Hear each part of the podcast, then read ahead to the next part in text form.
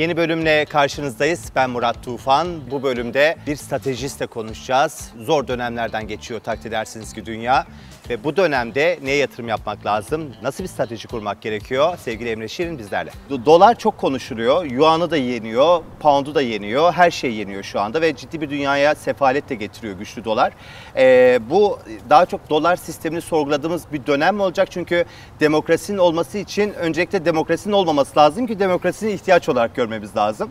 Acaba doların bu kadar çok zorlu bir süreç yaşattığı için bu sistemi doğru bir şekilde sorgulayacağımız ve Bitcoin'i daha da önemli gibi düşüneceğimiz bir süreç mi olacak sence?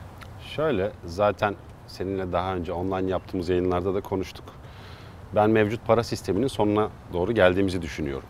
Bu fiyat para sisteminin. Bu konvansiyonel para birimlerinin tamamının bir noktada ortadan kalkması gerekecek. Zaten pandemi süreciyle birlikte bu dijitalizasyon, dijital paralar hepsi gündeme geldi ve insanların zihinlerine kazındı. Ama ben bunu bir fragman olarak görüyorum. Asıl film başlamadı.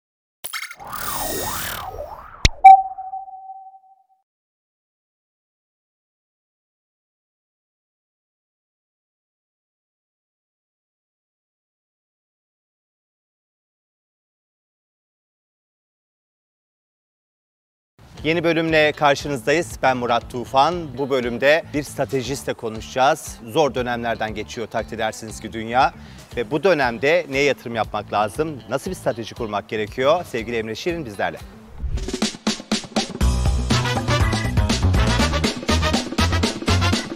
Çok ciddi bir dolar hegemonyasının olduğu bir dünyadayız.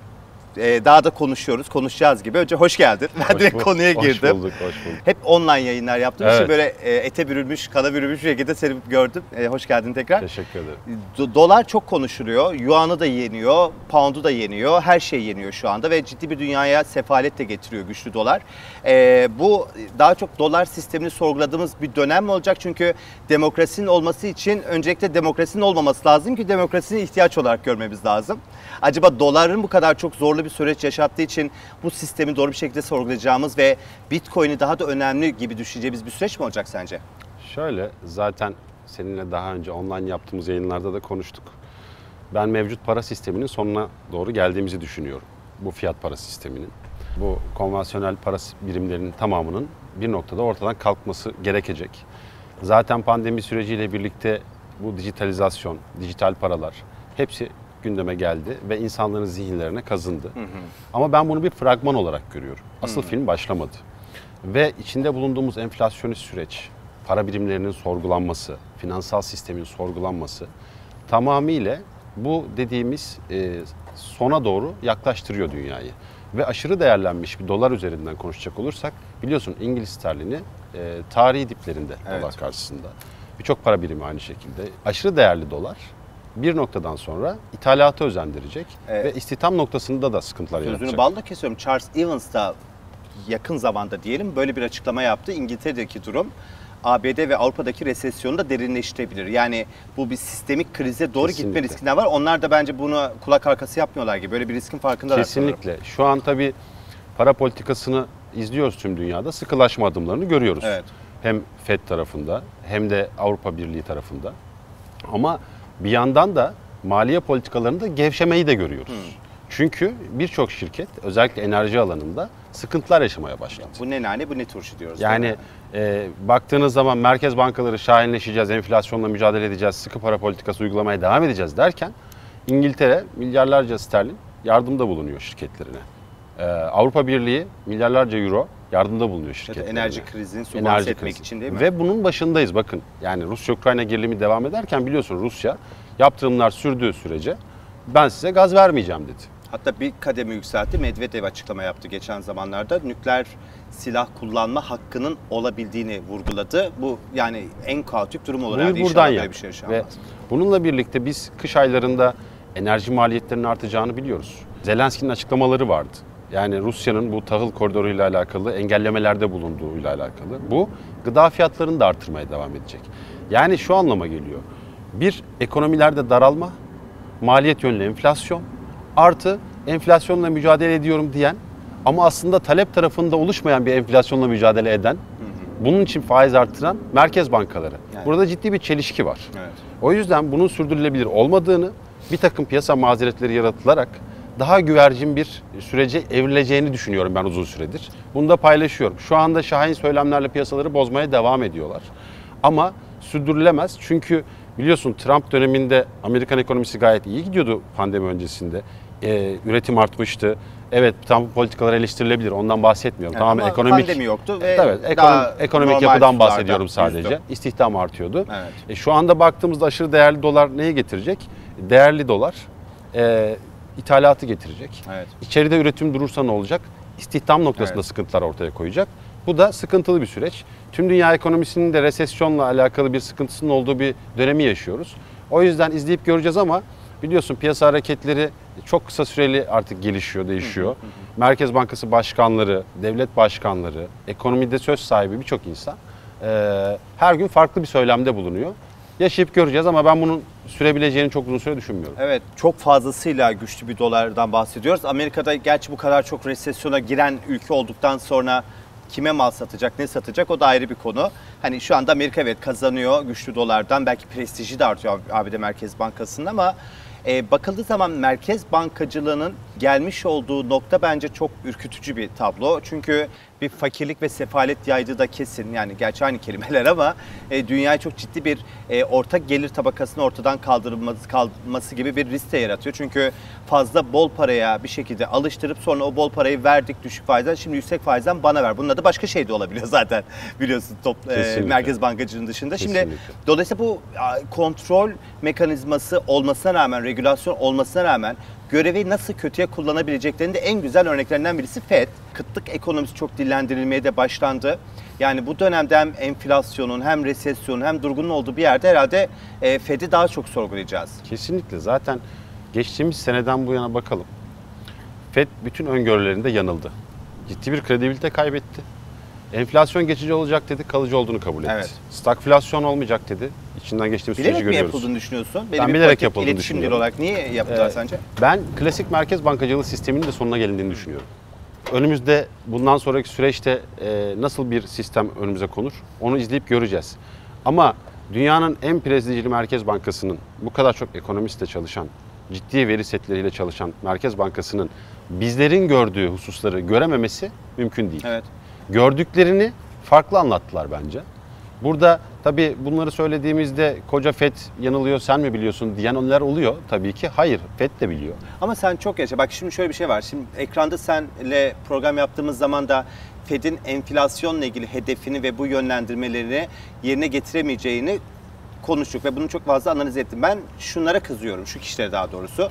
Fed'in çizmiş olduğu bu iyimserliği bir analiz, bir resmi, bir hani şeymiş, kanunmuş gibi Kesinlikle. bunu analizine yansıtanlara kızıyorum. Yani bir öngörü Aynı noktadayız. yapılamaması. Ben şu anda çok net bir şekilde e, dünyada enflasyonda henüz daha zirveyi görmediğimizi ve çok daha belki ekonomiyle ilgili kötü zamana yaşanabileceğini Kesinlikle düşünüyorum. katılıyorum. Ama burada böyle optimist olarak Fed'in çizmiş olduğu iletişim dili ya da Merkez Bankalarının çizmiş olduğu ya da bakanların bizde de örneğin Hazine Bakanı gözlerimdeki ışıltıdır dedi ekonomi ama o günden bugüne enflasyon kaç arttı? 30'larda mı söylemiş? 35'te mi? Şöyle o zaman 40 puan arttı diyelim seni yani. Evet.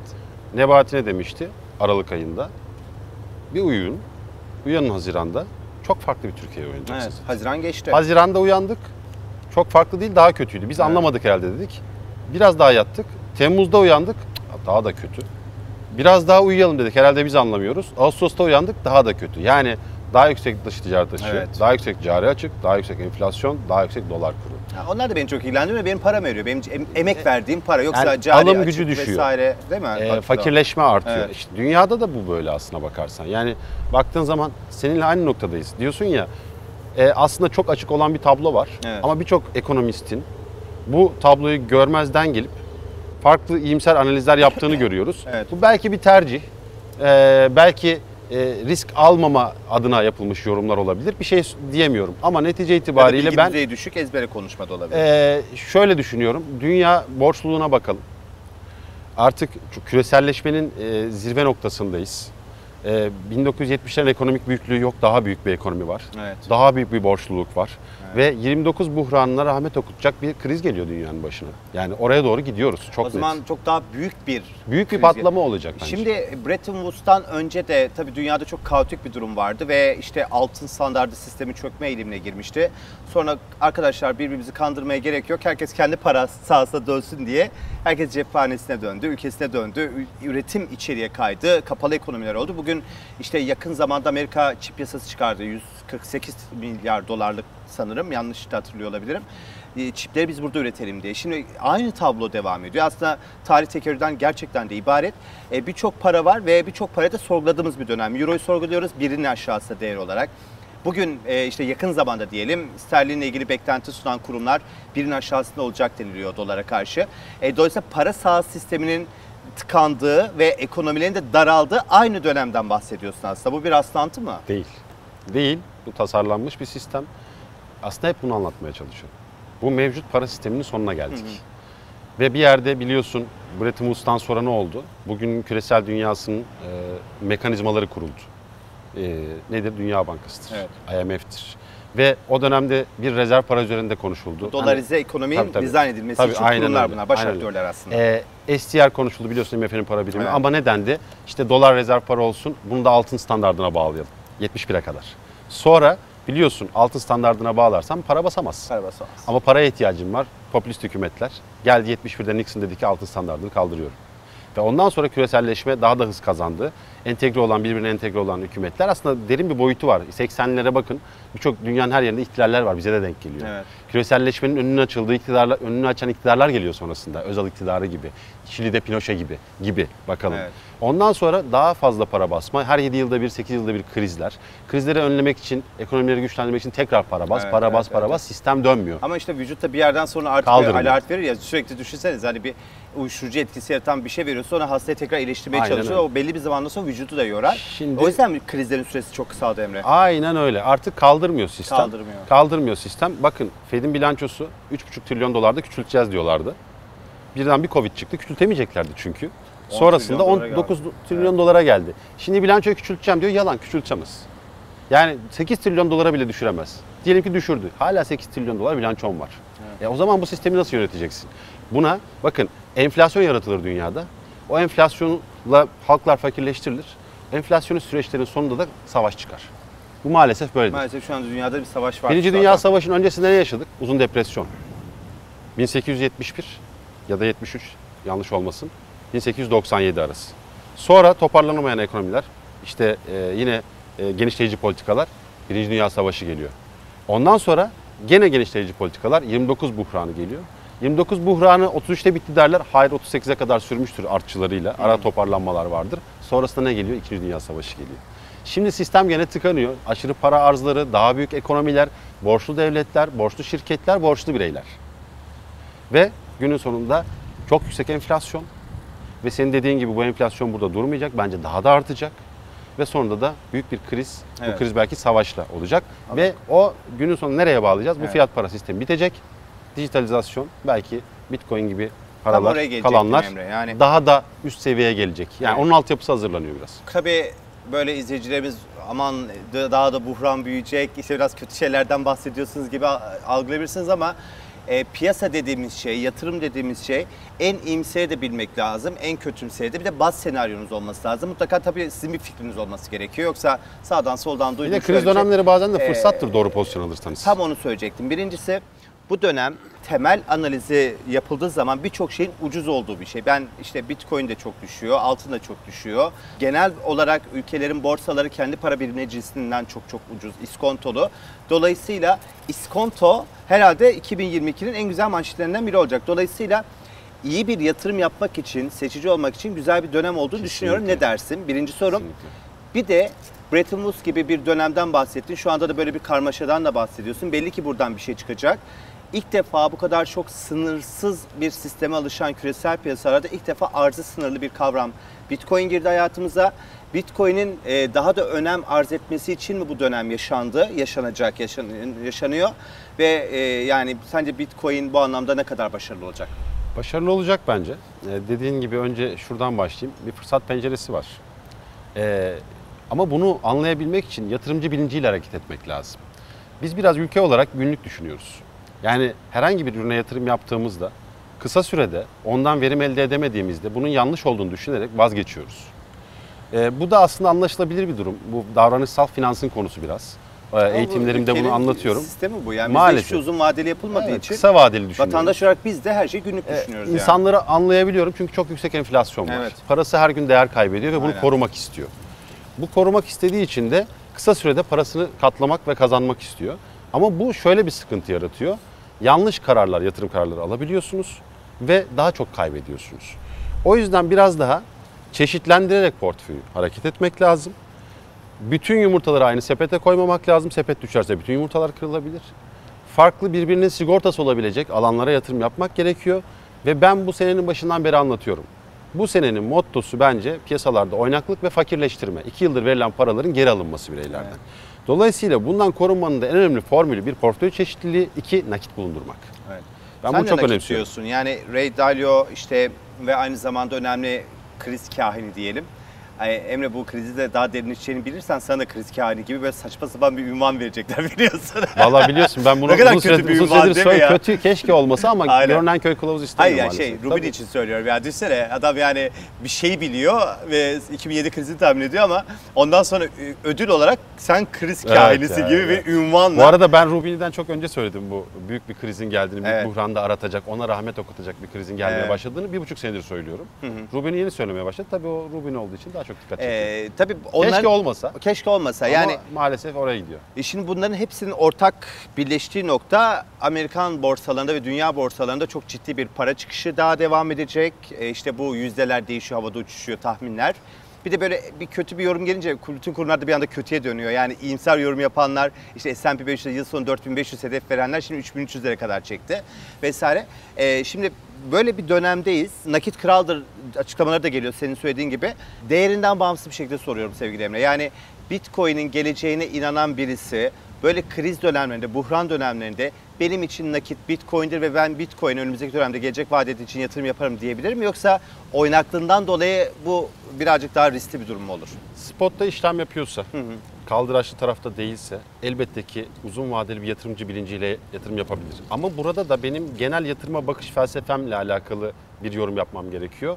Ben bütün varlığımı bir alana kanalize etmem. Ee, bir tabii ki Bitcoin aynı zamanda bir ödeme aracı. Geleceğin belki ödeme aracı olacak. Ee, ama şu anda e, netice itibariyle aynı zamanda bir yatırım aracı. Evet. Dolayısıyla burada da e, uzun vadeli düşünerek kademeli alımlar yapılabilir. Ama tüm varlıklarımızı Bitcoin'e, borsaya, altın, gümüş herhangi bir enstrümana bağlamak doğru değil. E, e, nakit olarak tabii ki görülebilir. E, kendini koruyabildiği sürece ki koruyacak uzun vadede ben potansiyel çok ciddi görüyorum. E, ama bu senenin oynaklık temasının henüz bitmediğini, merkez Evet. bankalarının şahin söylemlerinin e, manipülatif bir şekilde devam ettiğini görüyoruz. Ben manipülatif diyorum açıkçası.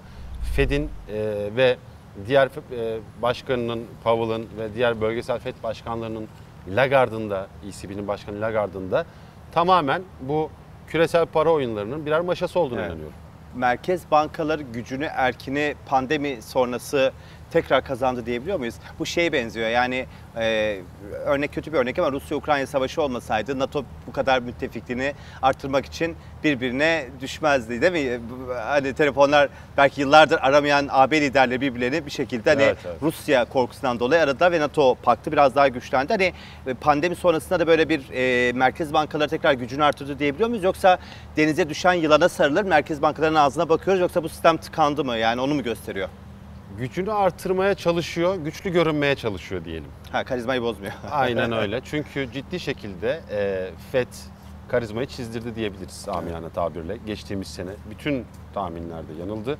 Ve ben şunu çok net ifade ediyorum. Bu faiz artışları enflasyonu düşürmeyecek. Tam tersine enflasyonu arttırmaya da hizmet edecek. O yüzden daha da kredi- kredibilite kaybedecekler. Ve ben e, ifade etmeye çalıştığım şey şu. Bir paradigma değişimi var.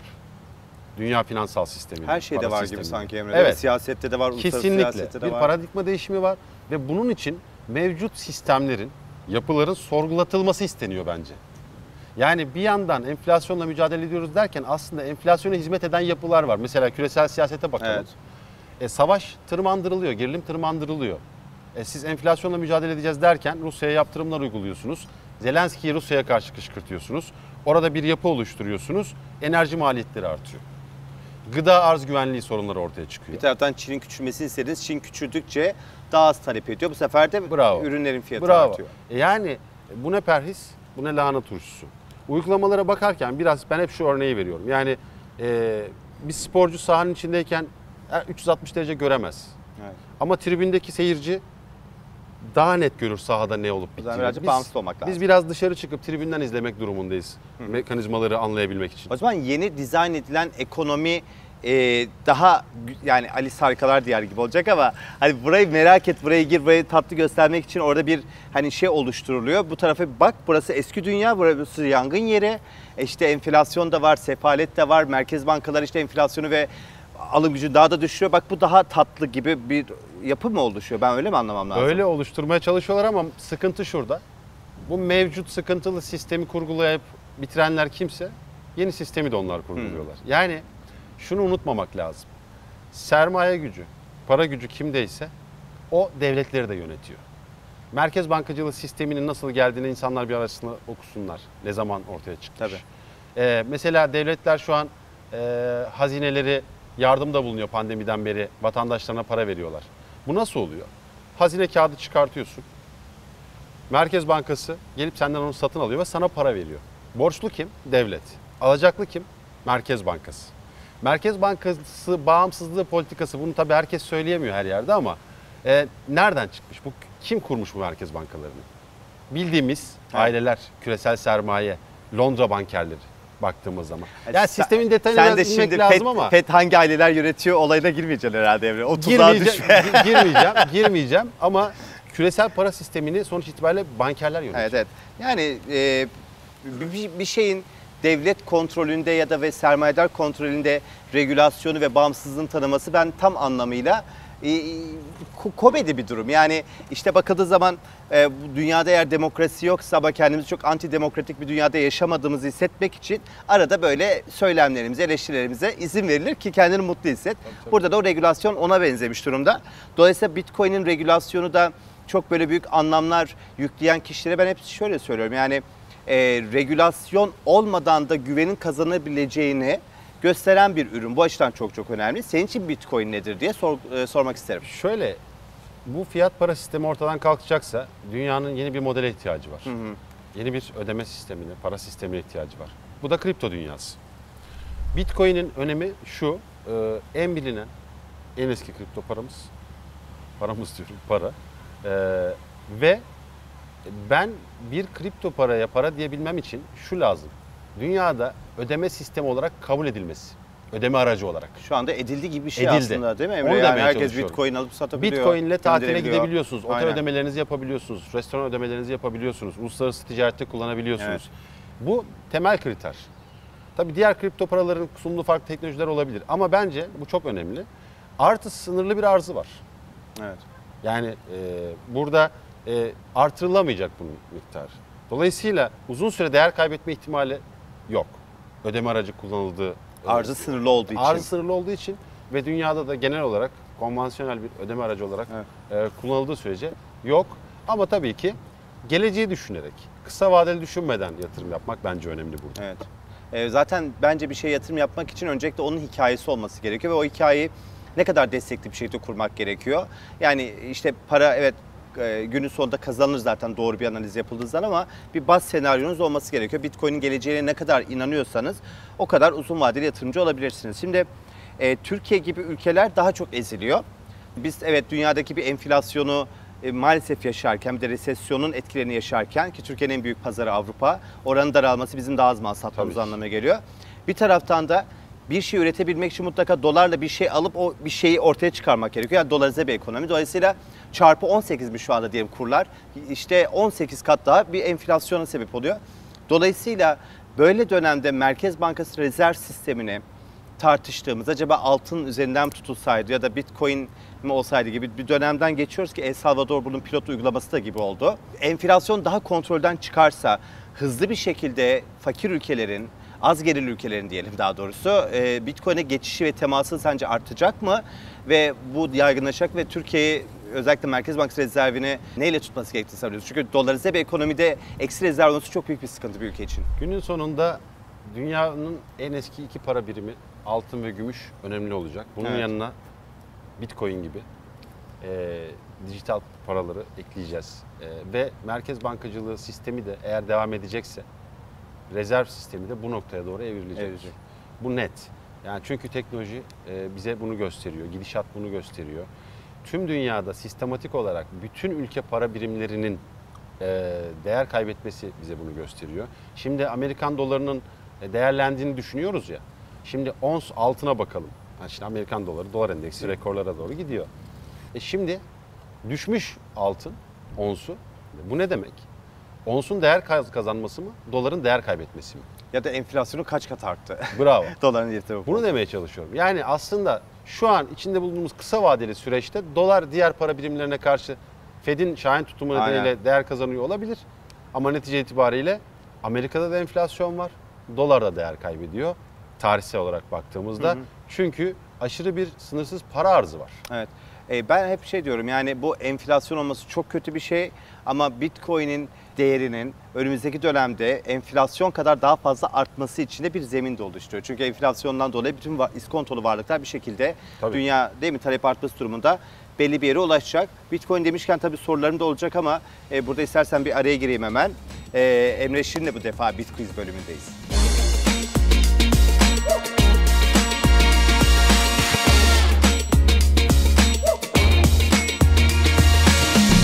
Evet eğlenceli diye düşündüğümüz ama konuklarımızın stres olduğu bölüme geçiyoruz. Bitquiz. Burada da mı sınav var? Burada da mı sınav Eyvah. sistemi var? Çok zor olmasın. Aynen. Seni böyle birçok şeyi sorguladığın bir yerde sınav sistemi gibi bir şey koymamız. Hoş gerçi Türkiye'de de e, yani sınav olmasa da sıfır barajla değil mi? Sıfır puanla giriliyor Artık her artık. şey mümkün artık O sistemleri yüzden de çok bilmeye de gerek yok sorgulamıyorum Emre yani. Sıkıntı yok. O yüzden de rahat olabilirsin. Bilmeden de bir şeyler Ama olabiliyor. Murat beni rezil etme çok zor olmasın. E, yok yok valla buradan senin gibi ne akademisyenler ne piyasa uzmanları geldi geçti. E, hepsine de sevgi ve selamlar hiç sıkıntı değil. Şimdi e, 18 Mayıs 2010'da Bitcoin pizza günü olarak kutlanıyor. Çünkü orada bir pizza alımı yapıldı. Ve sence bu kişi pizzayı alırken kaç Bitcoin ödemiştir? Biliyor musun böyle bir gün var. Ee, ben acıktım yayından sonra pizza Yok. da yeriz ama bu kadar maliyetli bir pizza yemeyelim. Yersek yani ısmarlaman gerekiyor. Şıklar ben var mı? 100 bitcoin, 1000 bitcoin, 10 bin bitcoin, 100 bin bitcoin. Kaldıraç kullandım burada. 10 bin. 10 bin valla ne- neye göre e, hani yo- e, salladın diyeceğim çünkü hani görüşün yoktu ama neye göre yorum yaptın? Kopya çektim. Evet 10 bin değil mi? Burada tabii e, telefonumu mu gördüler bilmiyorum ama tamam o zaman biraz daha zor bir soru soruyorum. Bitcoin biliyorsun 2008'de işte manifestosu yayınlandı. 2009'da hayatımıza girdi. 27 Eylül 2012 tarihinde ne olmuş olabilir acaba? Bir düşün. İlk ödeme işlemi gerçekleşmiş olabilir mi? Ödeme aracı olarak kullanılmış olabilir mi? Yok, Ya da yani- bir devlet tarafından kabul edilmiş olabilir mi? Tamamen izleyicilerimize magazinel bilgi olsun diye aslında regülasyon da olmadığı için ilk böyle hani e, kurumsallaştığını gösteren bir haber diye paylaşıyoruz. Hani e, ortamda satılacak bilgiler gibi sizi böyle biraz rafine bir insan gösterir. Bitcoin Vakfı kurulmuş. Hmm. Teşekkür ederiz Ben Emre. teşekkür ederim. Çok Ee, keyifliydi. Bence de çok keyifliydi çünkü hep böyle e, bu dünya ve önümüzdeki günlerde iyi, iyimserlikten ziyade böyle şeylerin de olabileceğini göstermek ve anlatmak için çok önemli. Çünkü yatırım dediğimiz şey e, her zaman için böyle tabii ki iyimser olmak lazım ama kötüye karşı da bir nakdimizin ve pozisyonumuzun ve stratejimizin de olması gerekiyor. Aslında bu biraz da iyimser bir düşünce. Neden? Evet. Kendinizi e, şey yapın, garanti altına alın, temkinli olun. Yine yatırımınızı yapın. Aynen. Ama düşüş dönemlerinde üzülmeyin, panik yapmayın. Elinizdeki varlıkları kaptırmayın. Hatta daha düşük maliyetlerle yatırımınızı güçlendirin. Aynen. Bu yüzden nakit bulundurmak önemli çünkü riskli dönemlerden geçiyoruz. Evet. E, Satoshi TV izleyicileri artık bu riskli dönemleri çok iyi biliyor. Sevgili Emre Şirin sayesinde diyelim stratejist Emre Şirin bizlerle birlikteydi. Lütfen yorum yapmayı, her programda söylüyorum böyle şey papağan gibi oluyor. E, yorum yapmayı, paylaşmayı unutmayın. Haftaya 10 gün sonra daha doğrusu görüşürüz.